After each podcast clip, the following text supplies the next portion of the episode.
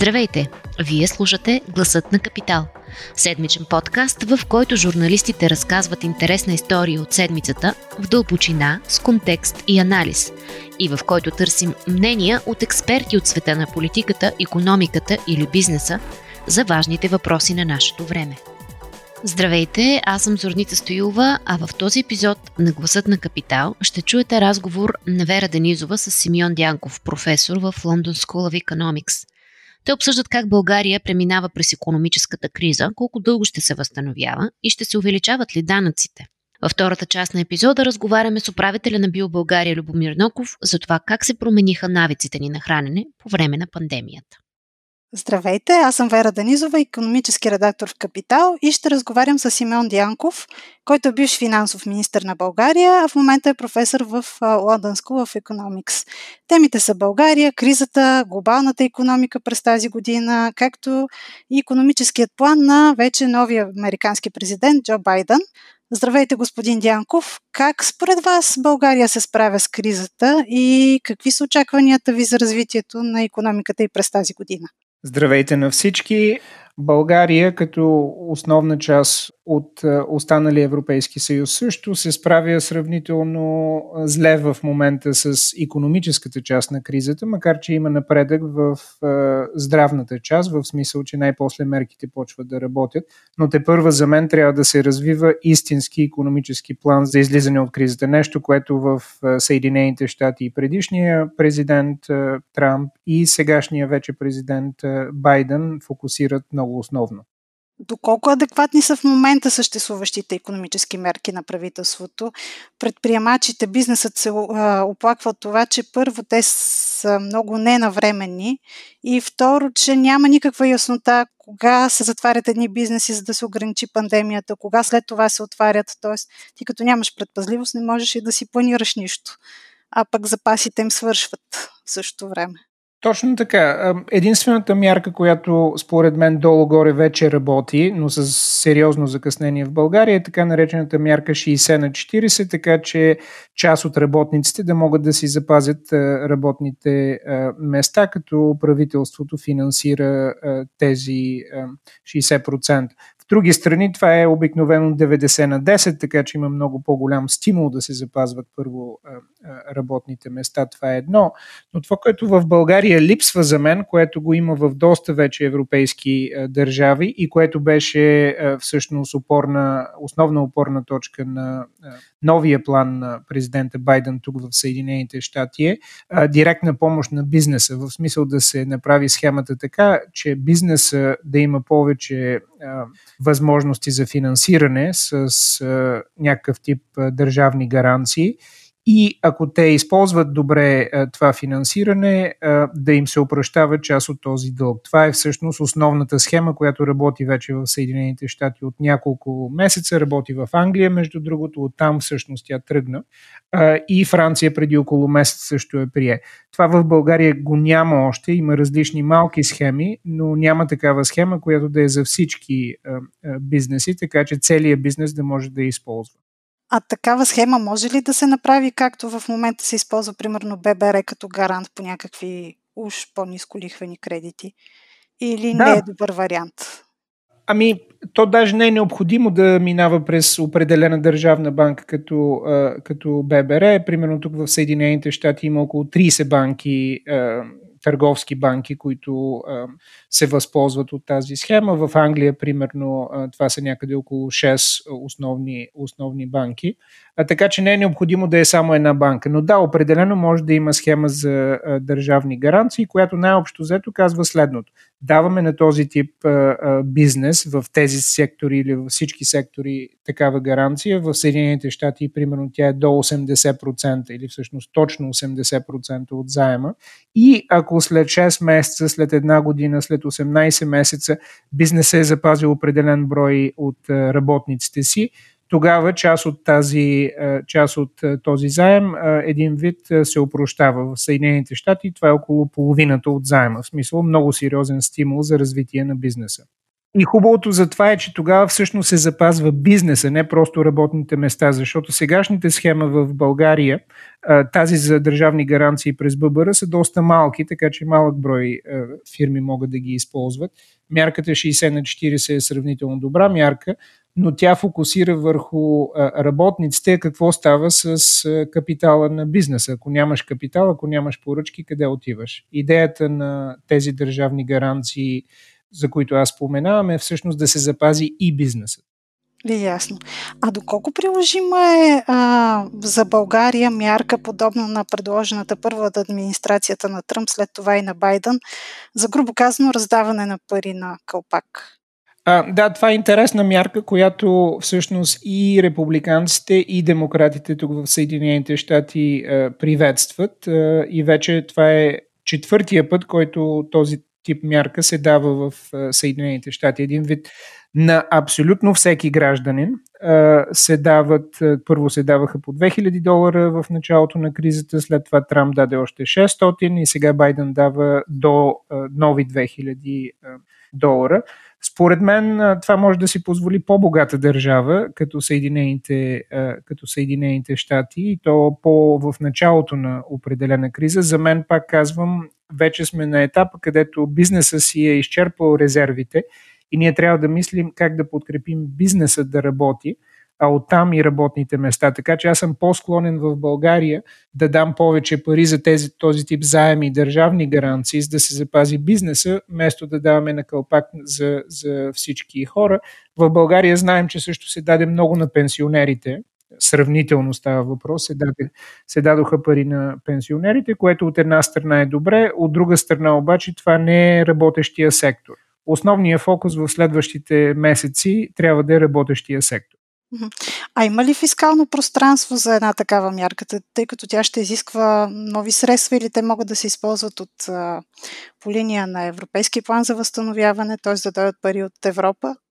Основната част от тези мярки в другите европейски страни се финансират от пари от Европа. Тези пари идват с малко закъснение, така че първо се влиза в по-голям дефицит. За мен това е обосновано на този етап, но пак казвам, ако парите отиват в работещата економика, ако просто се раздават на кълпак, по-скоро не, защото тогава се вдига дефицита, вдига се и нивото на държавните заеми а вече трябва да се мисли и за бъдеща инфлация. Всъщност след вчерашните коментари тук в Вашингтон за този нов голям пакет от мерки, 2 трилиона долара, значи 2000 милиарда долара, огромен нов пакет на президента Бай, Байден, пазарите всъщност се смутиха доста изведнъж е, и излезе въпроса с такива големи нови заеми, защото няма откъде и американското правителство тези пари да ги има, ще взема заеми, ще се вдига инфлацията за напред. И пазарите всъщност реагираха доста зле в е, вчерашния ден. Ще видим днес как реагират, но за страна като България това ще е също проблем потенциалното вдигане на инфлацията. И затова аз казвам, трябва да се концентрират мерките в мерки за запазване на бизнеса и допълнително да се мисли в кои сектори това е най-важно, защото има няколко сектора, които са вече пред издъхване. Да, тези сектори в услугите, например, като ресторантьори, собственици на друг тип заведения, като туризма, като част от е, транспорта, като част от промишлеността. Една част от промишлеността работи добре, друга част не работи добре и някакси в България за това не се говори достатъчно. А, а това е важно и за работни места, и за а, износ. Мебелната индустрия в момента не работи а, добре, а, автомобилните части в момента не работят добре, защото нямат достатъчно поръчки, а България е основен износител. Има няколко а, такива промишлености, които са основни за България, лека промишленост като, а, като цяло, които в момента страдат заради а, лошото развитие на международната търговия и следователно и те трябва да са включени в тези мерки. А ще се говори ли, тъй като все пак всички тези мерки предполагат в един момент, че ще има дефицит, ще има по-голям размер на държавния дълг, а пък България, както и вие казахте, не е страна, която може да си позволи мащабите, примерно, на, на голяма економика като щатите. Ще се говори ли в един момент за увеличение на данъчната тежест? Има такива нагласи тук.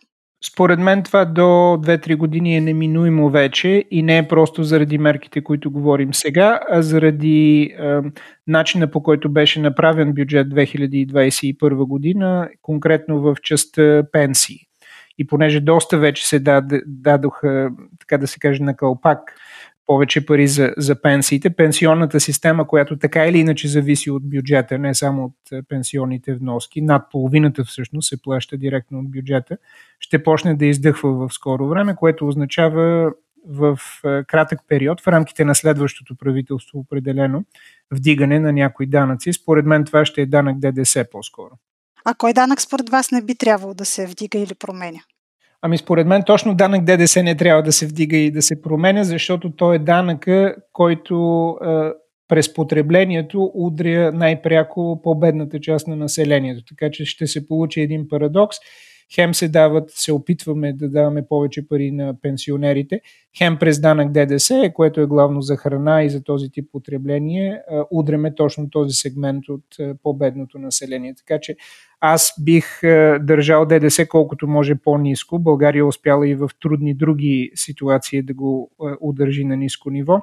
Просто тази политика, която е предизборна, разбира се, в последните няколко месеци, ще ни изиграе лоша шега в следващите година-две. А това ще повлия ли на економическото възстановяване на България? Повечето прогнози вече бяха ревизирани в посока по-малък спад 2020, но и по-продължително възстановяване на економиката след това. Голяма част от прогнозите миналата година бяха наистина за голям спад през 2020 и почти същия растеж 2021 година. Това определено няма да стане. 2021 година няма да има силен растеж в България. Първо, защото виждаме, че ние влязохме в годината с полузатворена економика, поне някои сектори са са затворени и това може би няма да е последния, за съжаление, етап заради развитието на пандемията. Може да има и още частични затваряния до лятото или до есента. Това е едното. И другото е, както казах, че макар че миналата година беше много трудна за част от бизнеса, все пак имаше някакви резерви. Защото преди това имаше две-три сравнително добри години. Тези резерви вече са изчерпани и ако няма някакви бързи, пак казвам, бързи начини за финансиране с държавни гаранции, трудно ще издържи голяма част от бизнеса до есента. Аз казвам до есента, защото до тогава се очакват вече ваксините да са достатъчно в, в употреба, така че да сме по-спокойни за есента и зимата.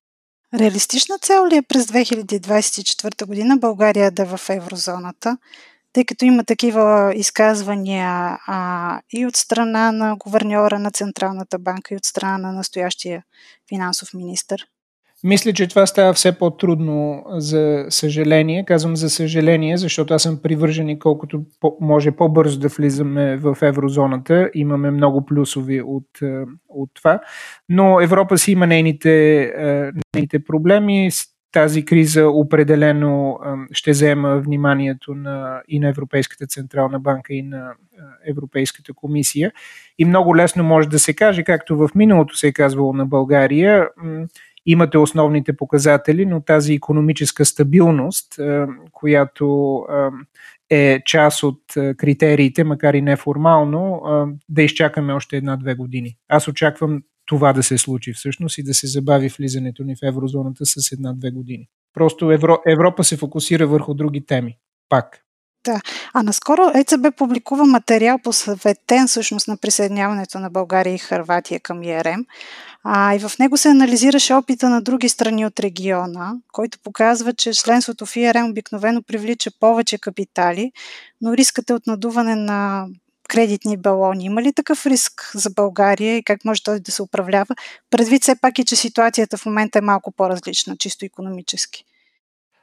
Да, наистина това по принцип има такива рискове и помним в България 2006, някъде до 2008 година, предишния кредитен балон беше точно този тип. Аз не мисля, че на този етап обаче, след тази пандемия, това е толкова на дневен ред. Просто понеже така или иначе финансирането се е доста стеснило и обратно, както говорихме до сега, аз мятам, че държавата трябва да намери по-лесни начини за финансиране, кредитно финансиране с държавни гаранции на една част от от, от бизнеса, това за сега ще бъде по-полезно. Не смятам, че това е основна тема за евентуалното забавене за влизането ни в еврозоната. Основната тема е, че Европа едва ли ще е готова. Толкова други проблеми има. А доколко е реалистично в момента въвеждането на нови економически мерки в България предвид все по-приближаващите избори? Наистина не е особено а, възможно. Виждате, че а, правя паралела тук с Съединените щати. Правителството на Трамп вкара някои мерки частични, но не успя да направи по-големия пакет. В първия ден а, новия президент Байден този пакет реално е същия пакет, а, вече беше одобрен. А, новото правителство тук в Съединените щати каза, че до седмица ще вкара и втори пакет, който е за по-дългосрочно економическо развитие, на поне такава от гледна точка на големина на същата големина. Става въпрос за близо още 10% от брутния вътрешен продукт, над 10%, които бяха обявени вчера. Така че става въпрос за масово вкарване на повече капитал в економиката, но вече и това, което все пак липсва в България, и някои направления. Зелена енергия особено се говори много от това, което липсваше в предишното правителство на Трамп. Сега Байден не само го говори, а го реално ще почнат да го финансират. Дигитализация на цялата държавна администрация, нещо, което в България уж винаги сме го правили, но реално не сме не там. Не се е случвало. Не, не, не се е случвало точно така. И вече за няколко а, а, сектора, транспорт, туризъм, конкретни мерки. Нещо, което до сега в Съединените щати не е ставало. Нямало го и в другите пакети, но се вижда, че просто там работят толкова много хора, че ако тези а, сектори се забавят за още една-две година в развитието си, ще има огромен а, ефект върху безработицата, което между другото вече се вижда и в България. Ако видите последните данни за месеците декември и януари, ясно се вижда, че тези сектори се забавят още повече. Тоест 2021 година да не очакваме а, голямо економическо съживяване и да усетим ефекта на свършване на кризата.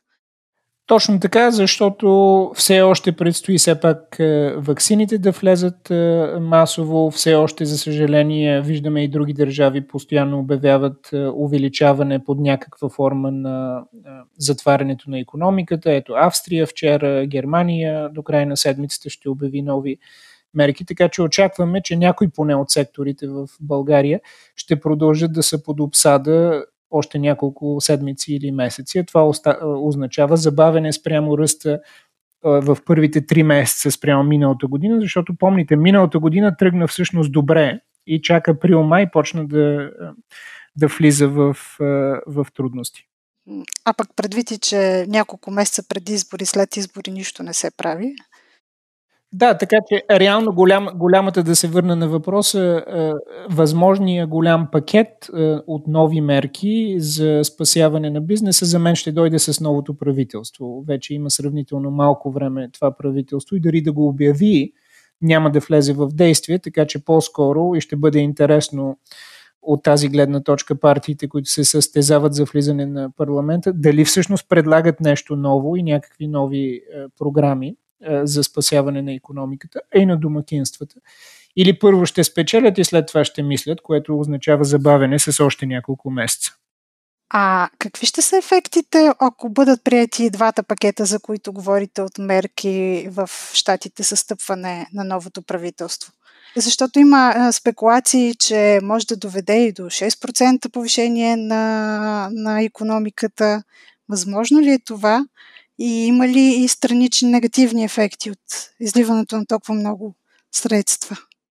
За американската економика това определено ще, ще даде много сериозен тласък, защото между двата пакета, а и пакета, който беше одобрен в последната седмица на президента а, Трамп, който беше за още около 4% от брутния вътрешен продукт, не става въпрос за нещо от рода на 20 до 25% допълнителен тласък на економиката е, нови мерки, така че това лесно може да се отрази положително на економиката. Нещо от рода на 5 до 7% за американската економика тази година е, е, е възможно.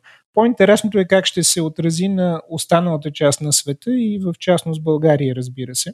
Защото първо ще има един много бърз инфлационен ефект, който е породен от това, че Съединените щати внезапно ще почнат да взимат много по-големи заеми на международните пазари. По този начин няма да останат толкова много пари за други държави, така че това ще увеличи, е, увеличи цената на финансиране. на международните на финансиране от една страна.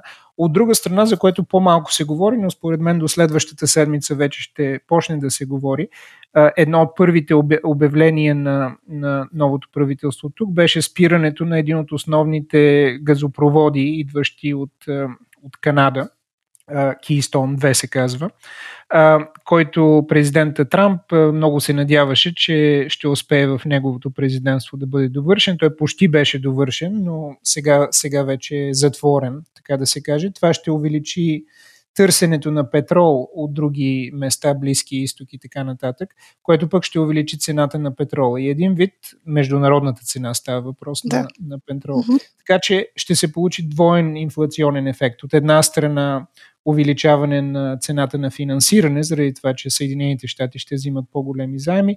От друга страна ще се увеличи цената на петрола. И двата ефекта ще ударят България, предполагам, още до пролета на тази година, което означава, че много по-трудно или по-скоро по-висока ще бъде цената ние да взимаме международно финансиране тази гледна точка следващото правителство хем ще има по-голяма потребност за финансиране хем това ще е на по-висока цена. И затова пак казвам, неминуемо според мен ще се стигне до увеличаване на някои данъци. А, само да върна отново, съжалявам, че така ще върна темата отново към България, но а, настоящото правителство явно има особен афинитет към инвестиции в големи инфраструктурни проекти, включително и в криза, както и в а, покупката на военно оборудване, доколко оправдани са те, този тип инвестиции в момента? Не са оправдани. Военното оборудване, парите отиват в е, чуждестранни фирми. Български фирми по никакъв начин не печелят от е, това или българските работници. А, а вместо това трябва да се финансират точно тези отрасли на економиката, които в момента са в, в истински трудности. Това за мен е доста дъл, недълновидна политика и от международна гледна точка дипломатическа, понеже до голяма степен това беше правено един вид, за да може предишното вече правителство на Съединените щати, правителството на, на Трамп, така да се каже, да гледа с по-добро око на българското правителство. Трамп вече не е тук, Байден има съвсем различни а, приоритети, зелена економика, пак казах, му е основния приоритет и ще бъде, така че един вид да даваме този тип пари за американски самолети, примерно, или за немски фрегати, при положение, че Ангела Меркел също няма да е следващата година вече канцлер, смятам, че не ни помага и дипломатически, а економически пък въобще. Тези пари трябва да се запазят за българската економика. А доколко а, големите инфраструктурни проекти, които в момента се реализират по малко странен начин, а, парите минават през а, държавни компании, които всъщност не е ясно след това с кои подизпълнители какви търгове и на каква цена сключват има някакъв ефект за реалната економика, тъй като там са общо взето десетина строителни фирми, които работят с тези пари. То не само, че са определен малък брой строителни фирми, тук по-скоро въпросът е тази криза различна ли е от предишни кризи или по-скоро от предишната криза, която заедно прекарахме и отговорът е да. Предишната криза беше криза на трябваше общо взето бързо държавата да вкара пари където може, а това беше в големи инфраструктурни проекти. И тогава, преди 10 години става въпрос, кризата в еврозоната правеше смисъл да се финансират големи проекти, защото по този начин просто се по-бързо влизаха пари в економиката. Сегашната криза е съвсем друга. Тя удря няколко сектора основни. Ние говорихме за тези сектори туризъм, транспорт, мебелна промишленост и така нататък. И също удря соци... така, така да се каже социалните сектори, тези сектори, където като ресторанти, като барове и така нататък. По никакъв начин финансирането на големи инфраструктурни проекти не помага на тези сектори.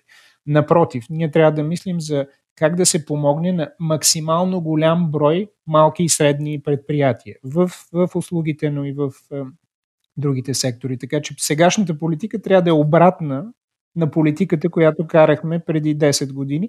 И точно това, ако видите тези държави в Европа, които по-лесно излизаха, економически става въпрос, говоря не здравно, от пандемията, те се фокусират точно върху по какъв начин можем да финансираме и да подпомогнем и на работниците, и на бизнеса най-голям брой предприятия, не големи предприятия. Така че аз по-скоро не само за военната техника бих забавил е, с година-две, но и тези големи инфраструктурни проекти, парите би ги преориентирал точно към тези схеми за подпомагане на малкия и средния бизнес.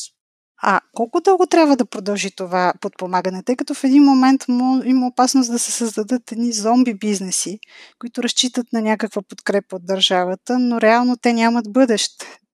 Така е и през, сред економистите е, водим сериозни спорове колко. Е, първоначалните мнения бяха 6 до 9 месеца, това вече е минало времето и явно показва, че още трябва, защото и кризата се е, удължи спрямо първоначалните, здравната криза става въпрос а, с пандемията. Така че аз бих казал, в България трябва да се правят а, а, разчети поне до края на 2021 година, реално първо три месечи на 2022. С други думи, за една година напред. И да, вярно е, че някои бизнеси дори и след това с подпомагане няма да могат да издържат на тази криза, но ние реално не знаем кои са тези бизнеси, защото се удрят цели сектори от кризата. Така че по-скоро да подпомогнем повече сега, след 9 месеца или година, да видим кои сектори и кои фирми в тези сектори могат да, да издържат. Не мисля, че който и да е економист или политик може от сега да каже това. Но по-добре парите там, отколкото за фрегати, за самолети и за магистрали. Ясно. А в момента а, така има, грубо казано, една ликвидност, а, която се използва най-вече за а, ръ, а, която а, реално се трансформира в ръст на фондовите пазари. Те нямат да. обаче общо с реалната економика. Колко голяма опасността от спукване на този балон? Опасността е много голяма, но с а, новите, новите мерки на президента Байден, поне тук в Съединените щати, аз очаквам а, нови пакети във Франция и в Германия до месец-два, понеже вече са обявени идването на такива пакети, че този ръст а, на финансовите пазари ще продължи поне до края на тази година. Защото представете си пак 20-25% от брутния вътрешен продукт в най-голямата економика Съединените щати, допълнително влизат в тази година. Една значителна част от това ще отиде под една или друга форма на финансовите пазари и този балон ще продължи да расте. До кога? Според мен до края на тая година, на началото на, на следващата. Може ли се каже, че глобализацията замира или по-скоро тя се претрансформира? Тъй като се появиха и такива мнения, че с пандемията всъщност света се затвори. По-скоро се променя. Знаете, че една от основните економически е, цели на президента Трамп, е, вече миналия президент на Съединените щати, беше да затвори колкото е възможно търговията с Китай и директно американската търговия като цяло по света. Ако видим обаче е, данните, статистиката за търговия в последните няколко месеци, всъщност търговията Китай и Съединени щати е на рекордно ниво. Тя просто се промени. Така че Китай, както за Европа, така и за Съединените щати, почна да изнася много повече медицински е, услуги и типове е, е, лекарства, почна да е, произвежда много по-различни неща, които се използват в други сектори, които до сега всъщност въобще нямаха износ. други думи, бързо си промениха начина на производство. Това вече се забелязва и в други държави, Русия, например почва да има сериозен а, търговски а, растеж извън тези традиционни за тях петрол и така нататък сектори. И според мен това ще, ще се наблюдава следващите месеци и години, което е трансформация. Това обаче от една страна може да ни радва, което означава международната търговия продължава да расте. От друга страна, конкретно за България, това е повод за сериозна а, оплаха, така да се каже, защото тези държави, които подпомагат бизнеса си, това се забелязва, в смисъл Китай слага много пари в бизнеса, американците слагат много пари в подпомагане сега Англия, Германия и така нататък. Техните фирми са тези, които се трансформират и вървят напред. А може ли България да разчита на някакъв вид инвестиции в бъдеще? Предвид, заговори се и за това, че може би ще има прелокация на някои бизнеси и може източна Европа да спечели. Предвид все пак по-низката цена на, на производство и на труд все още, в сравнение с Западна Европа. Да, възможно е, аз точно за това говоря. Върви една а, трансформация и географска, и от гледна точка на какво може да се произвежда. България е в някои от тези сектори и би трябвало да спечели в това. Ние, примерно, сме доста силни в фармацията, имаме добри производства. Но за да стане това, пак казвам, ние трябва да подкрепяме нашия бизнес поне толкова, колкото го под, сравнително, колкото го подкрепят и другите държави, защото иначе тези страни, които влагат много в момента и държавна помощ в бизнеса си, техните бизнеси ще растат глобално, докато на другите държави по-малко. Така че трябва да се състезаваме вече не само бизнес срещу бизнес, а и държава към държава с помощта, която ние даваме. И точно от тази гледна точка пак казвам, какъвто финансов ресурс има държавата, той не е малък в България все още, да се ориентира към запазване на бизнеса, вместо към военни и други проекти, които могат да почакат година-две.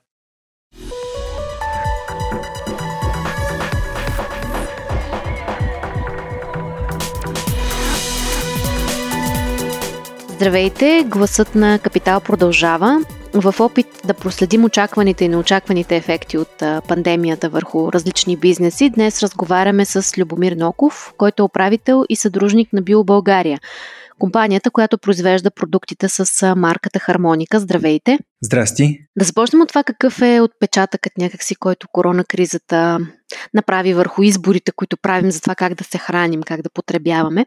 Как пандемията се отрази на продажбите на биопродуктите ви и въобще на, може би, на целия биопазар в България, ако имате наблюдение? Миналата година си беше доста така турбулентна, както mm. всички сте усетили. И а, може би позитивните неща не са чак толкова много, но а, ние видяхме няколко такива позитивни развития, които са свързани с нашата работа. Едното беше това, че все повече хора свързват здравето и имунитета си с това какво, нали, с какво се хранят. Да е нещо, за което ние от години се борим, за тази, нали, тази връзка да стане все по-очевидна и по-ясна. Така че мисля, че след миналата година имаше голям напредък в това отношение. Второто е, че заради а, така, ограниченията за излизане нали, и много хора започнаха да готвят вкъщи, като няма ресторанти. И когато готвиш вкъщи, общо взето виждаш какво слагаш в храната и почваш да си избираш по-качествени и по-хубави продукти. А, освен това, още едно нещо е, че а, бяхме спряли много от разходите. Нали, пътуванията са ограничени, а, нови дрехи се оказа, че няма смисъл да си купуваме за вкъщи. И а, така че разходите за храна а, по някакъв начин са се увеличили. И за това, а, нали така, според мен и трите неща водят до по-голямо търсене на качествена храна. Тоест в, по време на пандемията миналата година, едно от нещата, което ние видяхме, беше по-голям интерес към качествената храна за, с ясен происход и съответно много нали, по-голямо търсене към биопродуктите.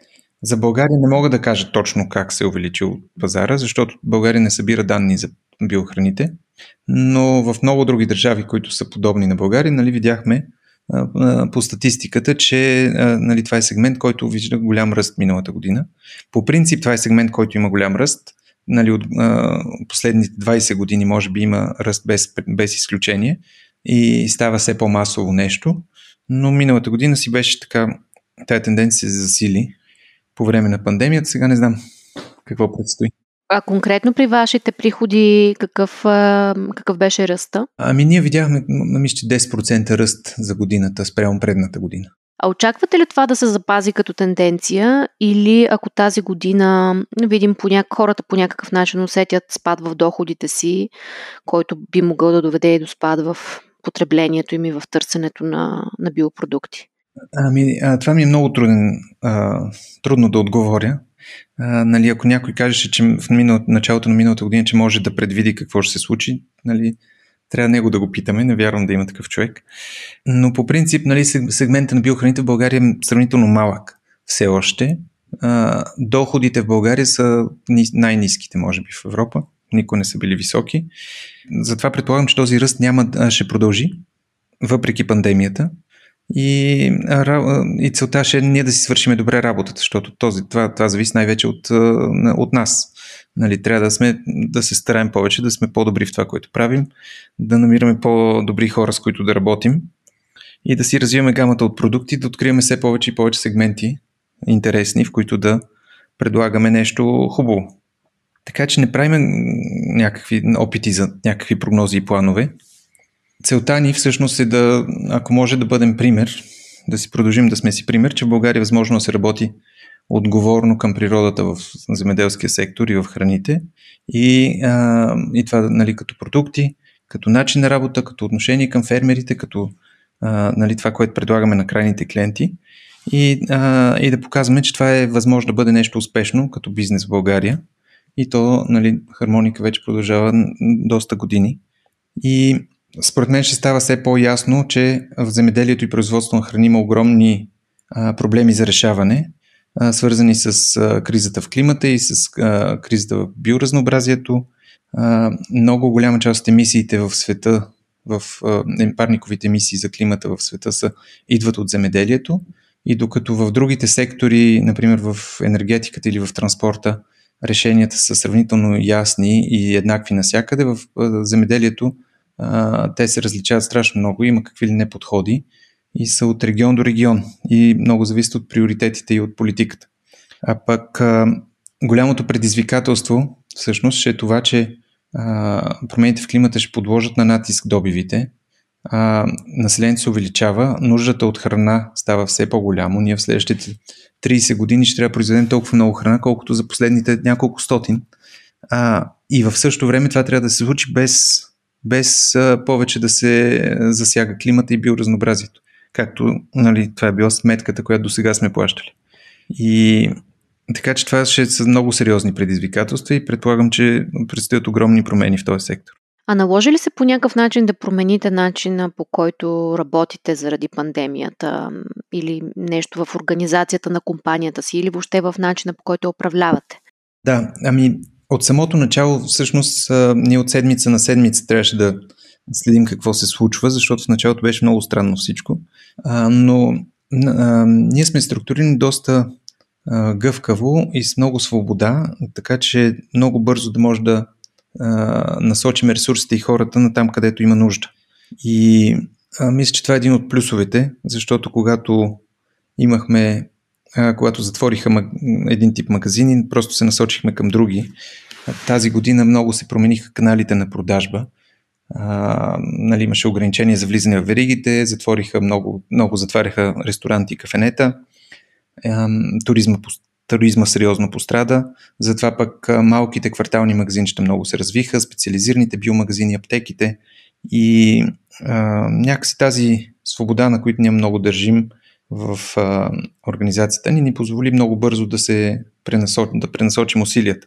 От а, други промени, нали, като доставки, като производство, а, имаше на, на такива по-натоварени моменти, а, но нямаш нещо необичайно, което да ви разкажа. Дали има някакъв продукт от вашите, който а, по някакъв начин забелязахте много повишено търсене сега в пандемията? Нещо, което хората са имали нужда да консумират в, в тези месеци на изолация да, не знам. Според мен структурата на продажбите горе-долу си остана същата и продуктите, които се продаваха добре и преди това, се продават добре и сега. Имаше повече търсене за продукти, които са заготвени. Примерно имаме нали, пасата от домати или доматено пюре, нали, неща, които така заеха добра, по-добро място. А пък продукти, свързани с спонтанни покупки, движения като нали, снакс или разни други такива неща, пък те по-бавно вървяха. Така че няма голяма промяна.